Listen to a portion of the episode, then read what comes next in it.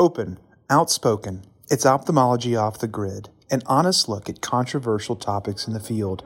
I'm Blake Williamson.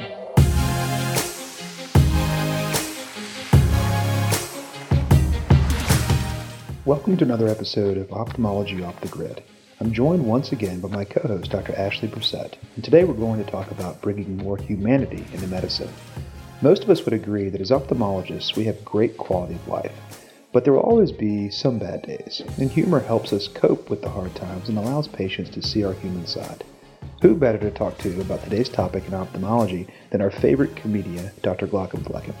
Also known as Dr. Will Flanders, listen as our guest talks about the value of being a physician with a great sense of humor. Coming up on Off the Grid.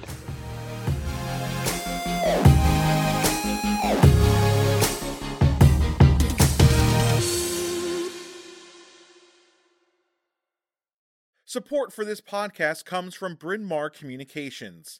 BMC produces a number of informative podcast series spanning a variety of topics in ophthalmology. Discover a new show at eyetube.net slash podcasts. Welcome to another episode of Ophthalmology Off the Grid with your hosts. I'm Blake Williamson here with Dr. Ashley Brissett. And, uh, you know, last episode, we took you all the way to Milan to talk about uh, new IOLs that are just hitting the, the markets here in the US. And with this episode, we're actually going to keep it stateside and uh, talk to a good friend uh, of the podcast. I think this is his second time coming on uh, to talk about something that I find very interesting. Ashley, why don't you talk to us about the topic and, and our guest today? Yeah, absolutely. Thanks so much, Blake. And thank you to Dr. Glaucomflecken, or as he's told us, we're allowed to call him Will for this podcast. Thank you so much for joining us. And this was a topic that kind of started to come up for me because I think we often talk about how ophthalmology is the best specialty. And I really do believe that. I think we have like wonderful days, one great outcomes for our patients, and we have a really, really great quality of life, and we're surgeons.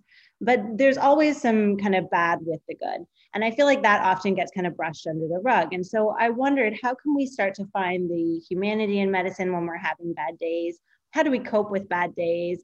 And one way that I feel like a lot of people often cope with it is through humor. And then that's what kind of brought me up um, to speed with your Twitter and your TikTok, is you've done a really, really nice job of finding that fine line between humor and finding the humanity. So that's why we wanted to talk about this today.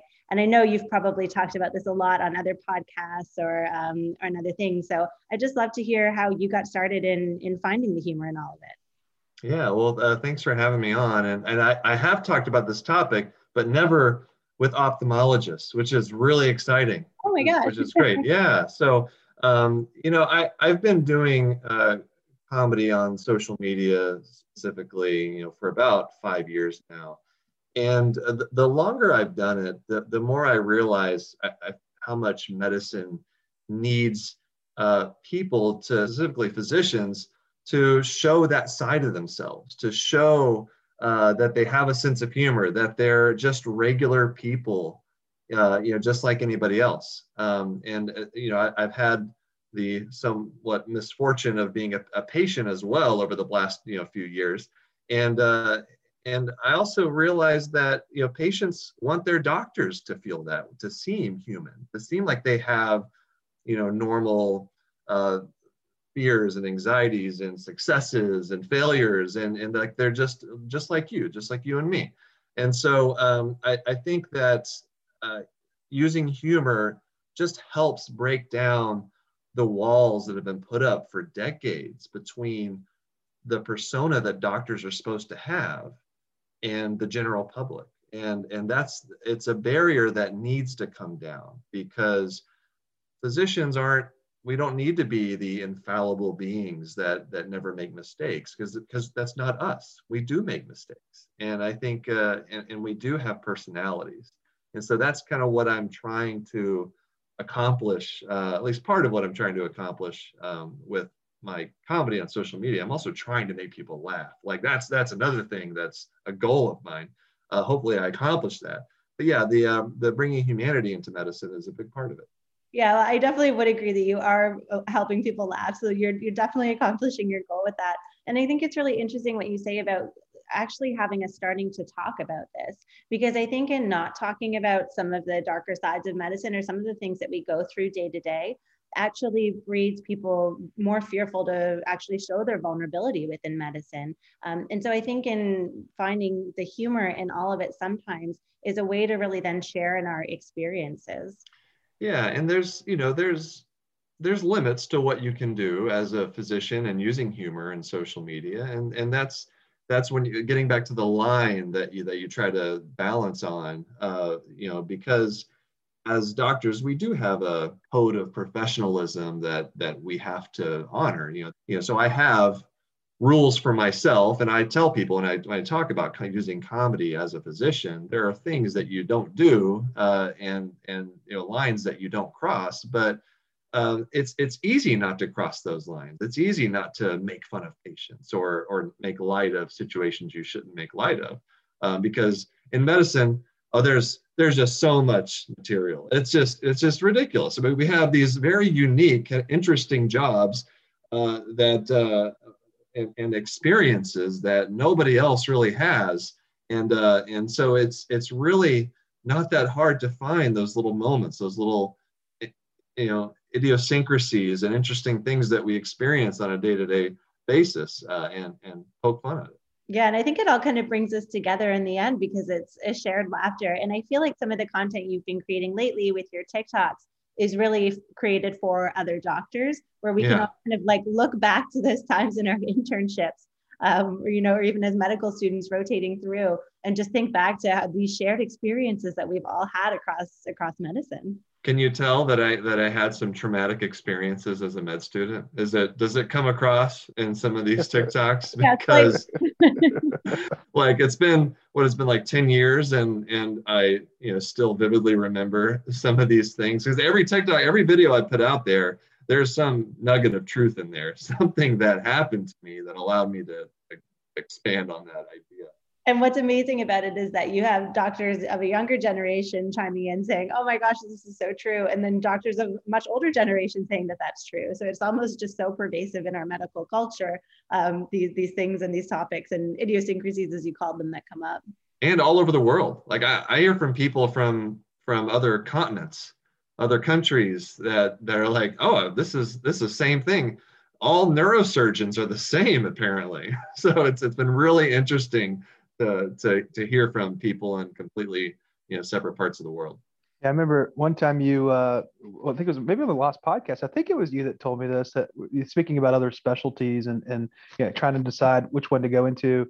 Um, you know, you or someone was speaking to a room of of young uh, doctors uh, and said, trying to talk about ophthalmology. You said, "Who here likes to do surgery? Raise your hand." And then, who here likes to sit down? Raise your other hand. If you have two hands up, go into ophthalmology yeah, basically. Yeah, and I, that's I right. That was, I think that was you that taught, and I've, yeah, I've, I've repeated that so many times, and I'm like, that that's just it's that easy. I mean, it's very right. reasonable.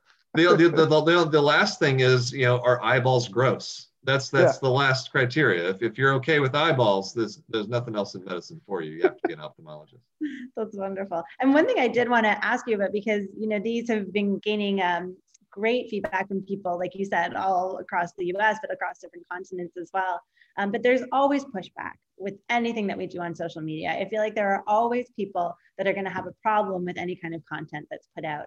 Um, and I hate to talk about it, but unfortunately, I know you've been the brunt of that two times. Um, once with um, your avatar on Twitter, and then a second time with somebody questioning whether we should be laughing if we're doctors. Um, oh, and I wonder how do you deal with that? Like, how do you manage that when your goal is really just to make people laugh and bring humanity, and people see a negative side to it? Oh, it's it's happened way more than twice. it's uh, you know, it, it's uh, something that whenever you have a large enough following on social media and you you do something that's a little bit against the grain, which I would I would say using comedy in medicine is a little bit against the grain. It's just not something a lot of people do. Uh, you're you're gonna get some some pushback uh, because it's people aren't used to seeing it, and it's um, it's a little bit different, a little bit off the wall, and uh, and and what I've learned is is not to take all of that to heart. Um, and it was hard, you know, you know, starting out, it's something you got to kind of learn how to do. So initially, you know, whenever I had a smaller following, it, when I'd get negative feedback, I'd really kind of focus on it, I'd argue with people, and I, you know, it just make make a bigger deal out of it than I think it actually was. And now, you know, I still get a little bit of negative feedback. I don't get as much because I've learned what I can say and what I shouldn't say. Um, so I, I'm more able to to um, somewhat censor myself, um, but I just I know I just have a better idea what's appropriate, what's not appropriate, and what what will get me into trouble. That's part of it. But the other part of it is um, just realizing that you're not going to please everyone, and uh, and you gotta if if if you get far more positive responses um, than negative, then I, I feel like I'm doing doing the right thing. Have you used any of that humor and sort of transferred that to your actual practice with like actual patients? Like like if i saw you in clinic like you know or if my mom went to see you for cataract yeah. evaluation would she be like laughing the whole time during her cataract eval or does that stop at, at the workplace uh, I, I, use it a little bit, but it's it's very different. It's a lot more dad jokey type, you know, horny jokes. Uh, you know, because as you guys know, our patient population, not quite kind of the, the TikTok generation, um, the the Twitter generation. You know, older patients, you know, 60s, 70s, 80s. They just have a, a little bit of a different uh, sense of humor sometimes, and so I it's I do use uh, humor, but it's uh, not quite the same. And I have my go-to jokes, you know, like we all do. We all have little things that we say over and over again that either always get a laugh or get a smile out of patients and which I, think is really helpful in a surgical specialty, right? Especially when you're when you're seeing as many patients as we do in clinic and doing as much surgery uh, on patients that are awake and it's their eye. And so, you know, having something that can ease the tension a little bit, uh, just kind of put patients at ease, um, you know, prior to surgery is really helpful to have, you know, a few one-liners in your back pocket. Yeah, I know we got to kick this off talking about Clubhouse. And it, I was talking with somebody thinking we should just do a Clubhouse about communication with patients, like all these little pearls that we have about how we explain things to patients or how we talk to them about certain things. Um, because, like you said, we repeat the same things over and over day to day, and sharing those pearls and and allowing them to better understand what's going on without being fearful is so important. Yeah, that's something you pick up as you go, right? I mean, it's like uh, the farther you get into your career, you just have. I don't, I don't know when I started saying some of the things I started saying, I just started saying them and uh, and you just say them for years. And so yeah, I totally agree with you. You know, hearing from other people, uh, uh, you know, what they say, I think would be really nice, really helpful. Yeah, I think the majority of this job is communication as well, just learning how to communicate with people um, for the good and for the bad. You know, even when we think about managing, say, a more difficult patient in the clinic, how do you then communicate with somebody to kind of get them on your level and, and to get them calm again? Yeah, I, would say that um, you know the, the biggest problem with communication is the illusion that it occurred. You know, that's that's a quote a quote that always stays with me. Um, and using humor, as we talked about, especially to navigate difficult patient conversations, I think is a great skill. Um, I'd be curious if you have any like specific um, one-liners that you use to sort of navigate a situation. I'll throw one out there that, that I do all the time. Um, that that patient that comes in, let's say for like a MIGS procedure, and um, uh, let's say they've already had uh, cataract surgery and they're pseudophakic and they come in and they need some help with their IOP. Um, I always like to talk about that this this procedure that I'm doing is likely not going to be like their last procedure because patients think especially if they're pseudophakic, they think like, oh, I'm having another surgery. Well, well, this is the last surgery cured my cataracts. This is going to cure my glaucoma, right? And that's that's the time where I have to talk about glaucoma as a chronic progressive disease for which there is no cure, right? Uh, so so I always tell them like, oh, actually, you know, this isn't going to cure disease. It's just a treatment, and this likely won't be the last one. And they're kind of like, whoa, they, they kind of tense up and, and like, wait a second, you know, what do you mean? And I'm like, yeah, I'm probably going to have to operate on you again after this, maybe even two times and, and they're like, oh my God. And I say, because I expect you to live until you're 127, you know, and they get a, they get a giggle out of that. And their, their husband or wife is, they get a giggle out of it. But like, really what I'm saying is like, I'm kind of like impressing upon them that I may have to operate on you a couple more times, depending on how you do with this surgery. But I was using humor and telling them that they're going to live forever, basically, to kind of lighten what I really was wanting them to to know. You know. Yeah, that's a that's a that's a great line. That's really good. I feel like you can say anything with the Southern drawl, Blake, and I get away with it too. So I should. That's right. Yeah, I, will say, um, you know, I, you know, whenever I'm, you know, signing someone up for cataract surgery, talk going through the details of surgery, I'll, and I can tell they're kind of tense or they're just not sure. You know, I'll say, okay, well, we'll do your first eye, and then we'll be doing your second eye a week or two later, and then uh, a week or two after that, we'll do your third eye, and then that they, I usually get a, a pretty a little chuckle out of that. Ashley, do you have any of those? Any one-liners that you use? I don't. I'm not as funny as you guys. tell you one more that I do that, that, that I talk about a lot is is uh, I just and this came up just now. My last patient in clinic, she was like a minus 12 uh, in both eyes. Just and she, you know, I did cataract surgery on her. One eye's 2020, the other eye's like 2030 minus. You know, and she's like one week post op, and I'm thinking she's gonna be ecstatic. And you walk in, she's like, "What's wrong with the 2030 eye?" You know, and I, I basically I told her you know, uh, one thing I do is talk about how we have two eyes and two ears and how we're supposed to keep them both together uh, or bo- both open uh, in order to work properly. So I said, listen, I'm going to touch your ear. And I actually put one hand over one of her ears and I say, this sounds completely different than this sounds. And I take my, my hand off the off of her ear and she notices that it does sound completely different. So I say, see, God gave you two eyes and two ears. He wants you to keep them both open. And they, and they kind of, they kind of giggle. So, so I always kind of explain to them that we don't want to be doing the refractive salute of covering one eye and then the other just let let you know use both eyes together and that's what's how you're going to see again this is just week one post-op so you know certainly down the road if there's a refractive thing we need to touch up that's different. But just doing that little thing where i'm you know covering the ear like they just get a giggle out of it and it makes it so much makes my job so much easier as opposed to obsessing over oh well this eye's got a little bit of a myopic surprise and you know going down that that path when you probably don't need to week one you know yeah, that's I'm actually going to steal that. That's that's pretty good. I like that. We should do a whole other podcast about pearls of communication. This is great. And, and and part of it also is is reading the situation. You know, especially like when you're using humor uh, in a patient physician interaction.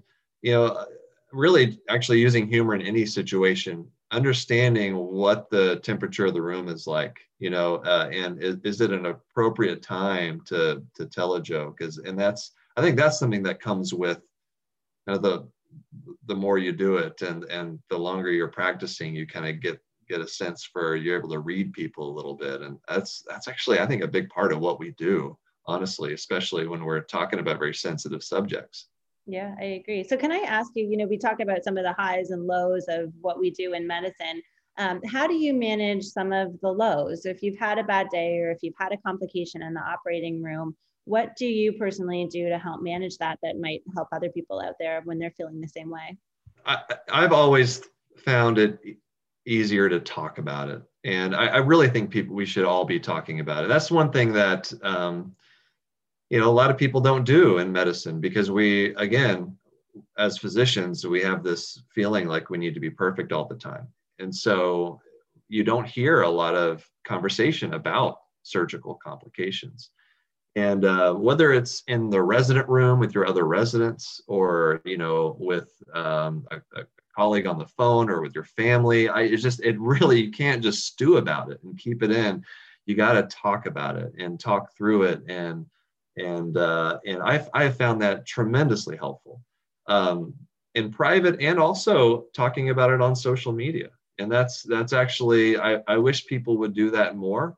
And I think you can do that in a way that's that's still like protecting patient information, but but also uh, putting it out there that hey, this is this is something that happens, and if you operate you're going to have this happen to you. There's not, this is not something that's, you know, a, you know, that, that never happens. And, and I think, um, you know, starting those conversations publicly can be really valuable.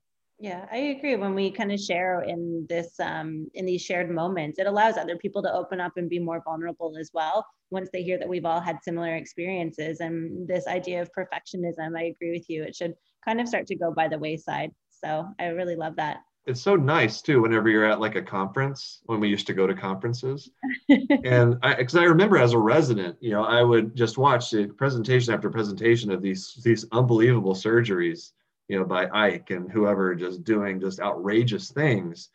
And then and then whenever you'd see a talk where they'd actually show like someone who just broke the capsule and and then what happened like that was great. Uh, those are the, like it was it was really interesting and then hearing the surgeon talk about what happened what they did like we need to be talking about surgical complications more uh, because we can all learn from each other yeah, I completely agree. Call the friends, like, you know, talk about it. If something happens, like you said, if you operate enough, you will have complications. It's something that happens to everybody. And even I find difficult patient encounters. And sometimes it's nice to speak to other doctors and and see, you know, maybe another way to handle it or what you should do next or try something next. And I'll often text or call, you know, doctors that I know in, in different states, like, you know, even you, Blake, and say, what would you do in this situation? And just sometimes getting a, another opinion from someone can be helpful too.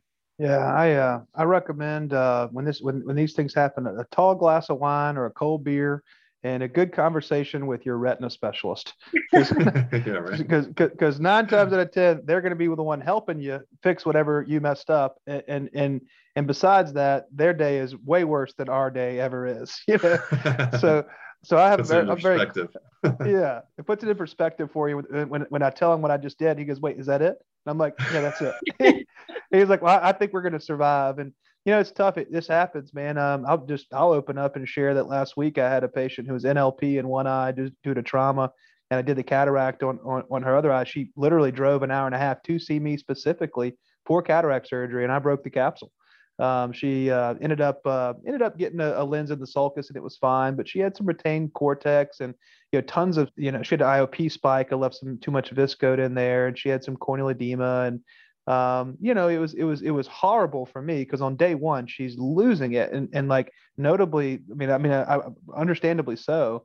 Um, and so, you know, I, I, didn't sleep very well that night. This is her only eye, and you know, the whole thing, and you feel horrible about it um, and, and you look at the video and there's nothing you would have done differently. I don't understand. I don't see why it happened. Uh, my technique was the same the whole time. And, and, uh, you know, it's one of those things where I think that what helped me, um, you know, firstly is just being calm in the moment. You know, one thing that my dad always taught me is, you know, finish the case strong. You know, it, it doesn't matter if a plane crashes through the, through the OR, you know, get through the case and finish the case as best you can and then just kind of open up and be totally honest with the family and and you know that's what i did the next day i showed them the diagram and showed them the weak spot in the capsule but hey you know what we still got the cataract in and we still have a lens here and yes she's swollen and yes she is 2200 or whatever she was but you know each day it's going to get a little better and and you know with the proper uh, you know drops and stuff like that and so she's improved and get gotten this week she's obviously much better and way more functional but it's just a tough spot to be in um, uh, and I think that just being able to to be open and honest and transparent, having a family member in that room is super helpful. You know, to show them what you got going on, um, and just more than anything, let them know that you have a plan. You know, they don't want to. They can be nervous. That's fine, but you can't be nervous. At least not in front of them. You know, they want to know you know what's going on, you have a plan, and that we're going to get better, you know? Yeah. And keep them close and see them frequently for post op. You know, even if they want to come every couple of days, every day, just, you know, seeing them more frequently than you would otherwise. I think the natural tendency is to not want to deal with it and push it away. Um, but anytime there's a complication, bring the patients in more often than you even think that you should and develop that relationship. And and like you said, Blake, you kind of get through it with them and, you know, you come up with a plan and you get there together. Yeah, Blake, I really like what you said about uh, about making sure that they know the plan because I think uh, why patients get so upset and scared is just the fear of the unknown. Like they like what what does this mean? What you know? I, I understand that this is not what was supposed to happen, but what what does where do we go from here?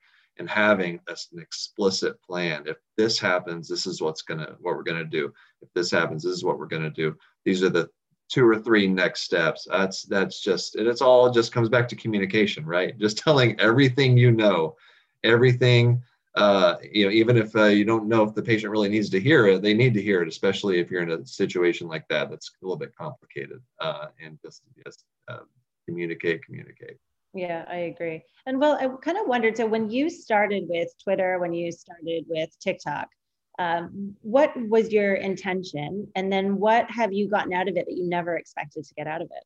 Well my intention was to at, at first was just to entertain myself during ARVO so um, i was you, i was just you go to bored. ARVO what What are you doing was- going to ARVO? I was a resident, man. I was it was I was a resident. I, I had to do a research project. I was bored out of my mind. And no offense to anybody who really enjoys going to ARVO. I'm glad there are those of you out there that enjoy research. We need we need you guys out there, but I could not stand it. It was so anyway. I just I was like I gotta I gotta do something. I, I'm here for like three days, so I started this Twitter account, uh, and I I was like, what's the funniest uh, word in ophthalmology that I can think of. It's like, well, Glaucomflecken. Yeah, I thought Dr. Pseudophacodonesis was just a little bit too much. So um, I went with uh, Glaucomflecken. But at first, it was just, it really was just to tell jokes because I, I had a, a pretty uh, strong history in stand up. I was, I had done stand up comedy for quite a while. And, um, but I couldn't do it anymore. Um, and so it just didn't have the time. So I use Twitter as a surrogate pretty much for just because basically what it is, is like online stand up and uh, uh, in, in the format it's in. So um, that's what it was at first was just a way for me to tell jokes, make people laugh, which I love, I've always loved to do. But then as the years have gone by, um, now we're like five years later since I started my account.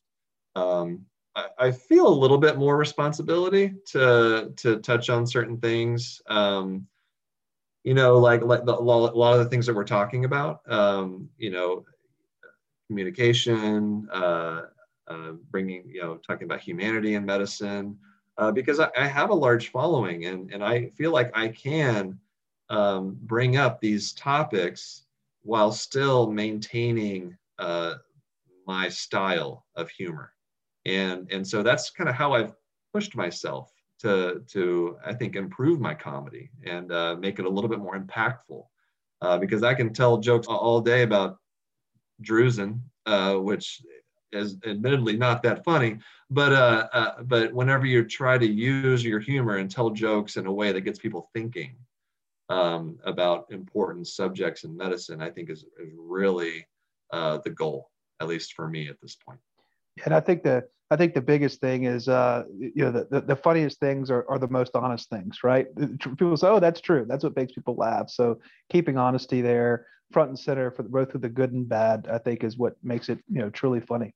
One other thing I'd say is it's kind of brought all of us together, even. It's such been a wonderful way for the medical community to connect and, and other ophthalmologists to connect and to get to meet other people, especially now, you know, that people aren't at conferences. And so I've seen it as such a wonderful way for us doctors to really get to know each other on a different level as well.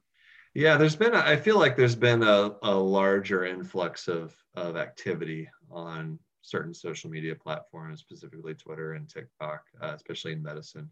That's, I mean, it, it's got to be in part because of the pandemic and none of us can go anywhere.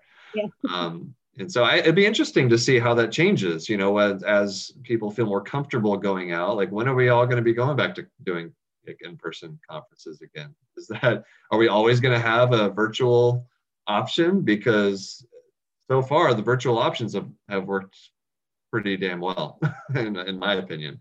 Yeah, it looks like it looks like a coast Deer Valley is on. It looks like Hawaiian Eye is on. Yeah. It looks Yeah. like they're all on. I'm scheduled to go to them, so I don't know. We'll see. All right. Uh, I, I, I hope I hope they I hope they do go. Uh, I certainly miss I miss seeing everybody. I That's too. true. Yeah. Yeah. Well, this has been great. I really appreciate it. Um, so I want to thank everybody for, for listening to episode two of our journey with Dr. Ashley Brissett as co-host of Off the Grid, and I look forward to what's coming up next for our for our third podcast uh, soon. And most of all, we want to thank uh, Dr. Glaucomflecken uh, for taking his time away from Twitter and TikTok and the occasional clubhouse to uh, hang out with us on Off the Grid. Thank you so much for having me.